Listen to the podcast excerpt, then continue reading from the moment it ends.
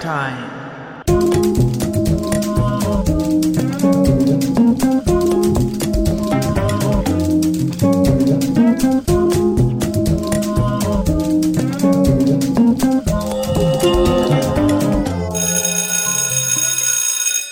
in dem Ausstellungsheft zur Wave Innovation Ausstellung. Da wird unter anderem angeführt, dass äh, um diese kollektive Genialität zur Entfaltung zu bringen, braucht es ein Frugal Thinking, ein äh, selbstgenügsames, einfaches Denken. Also wir müssen weg von diesem komplizierten Wasserfallmodell, würde ich ja jetzt sagen, und hin zu einem kollektiven Bottom-up-Ansatz. Wenn man denn in Richtung einer, wie hier angeführt, einer nachhaltigen Welt gelangen will. Und äh, als ich dieses mit dem Frugal Thinking da las, dann dachte ich äh, gleich an ein Buch, die ich weiß nicht, wie man es ausspricht, Jugat Innovation.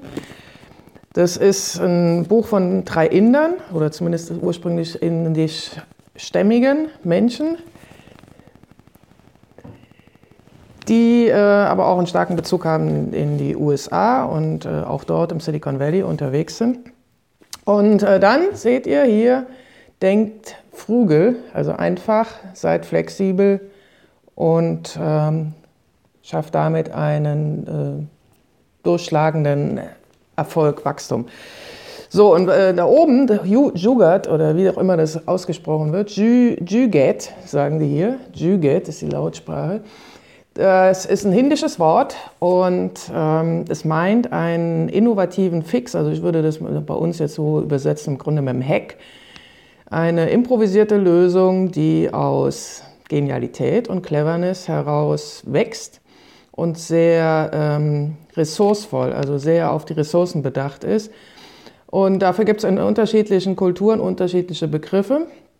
In äh, China gibt es das, ähm, ich will das euch jetzt ersparen, das hier vorzulesen, wie das ausgesprochen wird. In Brasilien gibt es das.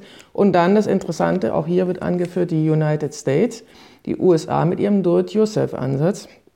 Auch das ist letztlich Jugat. In Frankreich gibt es auch einen Begriff dafür, und zwar System D. So, in Deutschen weiß ich noch nicht. Wir sind ja so englischsprachig, also nennen wir es einfach Hacken. Und ähm, das Prinzip, es gibt sechs Prinzipien laut diesem Buch, die Jugat letztlich ausmachen. Ich werde die euch mal ganz kurz hier vorstellen.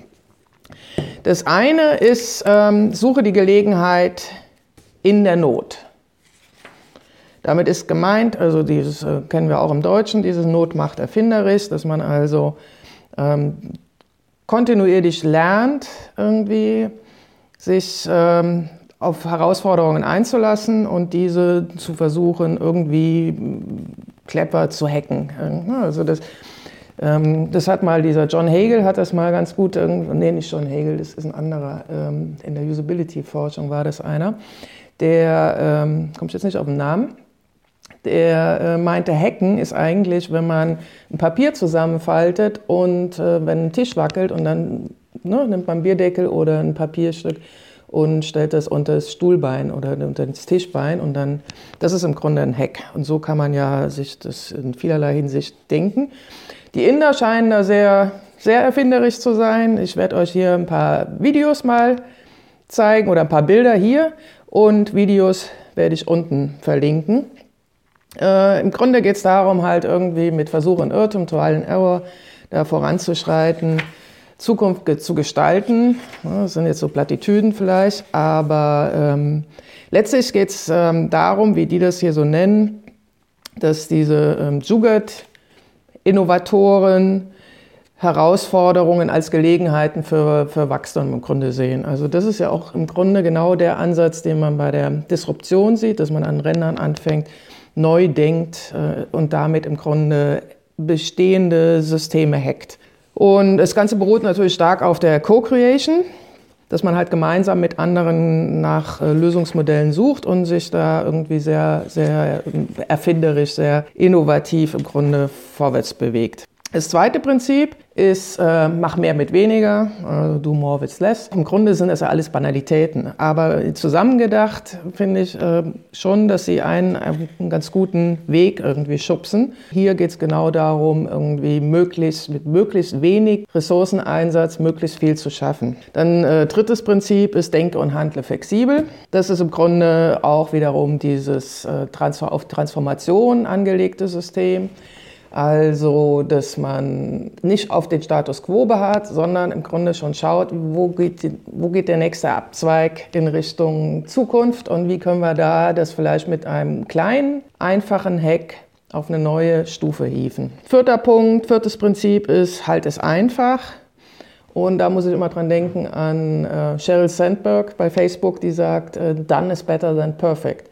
Also lieber es machen und äh, also es zu tun ist viel wichtiger, als dass es perfekt ist am Schluss. Und das ist so eine Mentalität, die uns Deutschen ja überhaupt nicht liegt. Aber ähm, ich glaube, da müssen wir uns so langsam reindenken, weil, und das ist nämlich das Interessante hier, die sagen, dass der westliche Stil dieses langsame Innovi Innovieren, Innovatieren, keine Ahnung, wir haben Inno langsame Innovation ausleben, dass das ähm, durch diese, ne, durch diese Top-Down, dieses in Management-Circlen genau ab, äh, diese Qualitätsanforderungen und so weiter und so fort, was da alles dranhängt, dass das viel zu langsam ist, um wirklich äh, kreative, geniale Lösungen irgendwie für die Zeit von morgen zu entwickeln. Okay, dann ähm, fünftes Prinzip ist, plane den Spielraum ein. Also geh, ähm, damit ist gemeint, dass man ähm, an Innovation auch an den Rändern, das ist genau dieses disruptive Gedanke letztlich, dass man das an den Rändern anfasst. Also dass man für Leute, die im Mainstream nicht so richtig mitgedacht werden, also Zielgruppen, Usergruppen, dass man für die geniale, einfache Lösungen am Rand schafft. Und äh, idealerweise kommt das, gräbt sich das dann im Grunde vom Rand dann in den Mainstream ein, weil dann die anderen denken, ja stimmt, das geht doch viel einfacher. Und äh, dann nutzen wir das. Das ist im Grunde ja Disruption im eigentlichen Sinne, das, also dass es vom Rand anfängt zu wachsen. Und äh, der sechste Punkt ist dann, also folge deinem Herzen, auch das wieder so ein lapidarer Spruch. Das ist aber auch wiederum sowas, dass diese Jugaad-Innovatoren, diese Menschen es einfach wirklich machen. Äh, nicht so sehr eine Marktanalyse und dann irgendwie genau alles irgendwie Businessplan ausarbeiten und tralala, das ist im Grunde auch diese ganze Philosophie, das sagen die auch, die halt auch äh, Silicon Valley letztlich auch groß gemacht hat, weil auch Steve Jobs und äh, im Grunde viele von diesen, von diesen Entrepreneuren halt genau da, so arbeiten, dass sie halt wirklich ihre, ihre Passion, das ist ja, das sind alles so, so Plattitüden irgendwie auf, im Deutschen, aber dass man halt äh, wirklich sich so ein Ziel setzt und da versucht, kontinuierlich dran zu arbeiten und ähm, in die Richtung zu gehen. Und äh, eben nicht irgendwie vorab irgendwie theoretisch das alles ausarbeitet und dann irgendwie ein Jahr dran sitzt, bis man den Businessplan hat, sondern irgendwie loszulegen und dann zu gucken, was kommt an und wie geht es und wie kann man weitergehen. Im Grunde sagen die, ist äh, die Jugat Innovation ist im Grunde eher so das Jazzdenken, also nicht so sehr die Partitur, die irgendwie vorher geschrieben wird und die dann das, ähm, das Orchester dann abspielt, sondern es geht darum, sehr improvisierend miteinander umzugehen und das, ähm, ja, ein neues Musikstück im Grunde gemeinsam zu kreieren in dem Co-Creation. Das ist im Grunde ja der Jazzgedanke. Und äh, wenn wir uns dann mal anschauen, was im Moment passiert, so was äh, diese ganze Arbeit 4.0 anbelangt und Arbeitskultur 4.0, vernetztes Arbeiten, 80-20-Lösung bei, bei Google, also dass sie 20 Prozent ihrer Zeit zur Verfügung haben, um ihren eigenen Projekten da Zeit zu investieren, also auch dem, was sie da, was sie im Herzen tragen, wo sie denken, wo sie einen Beitrag leisten können. Dann sehen wir, wie stark das da eigentlich schon Einfluss genommen hat und dass die Jugaad Innovation im Grunde schon Realität ist. Und ich glaube, wir müssen da alle noch viel von lernen. In diesem Sinne mache ich hier erstmal einen Punkt. Bis dahin, bye bye. Ciao.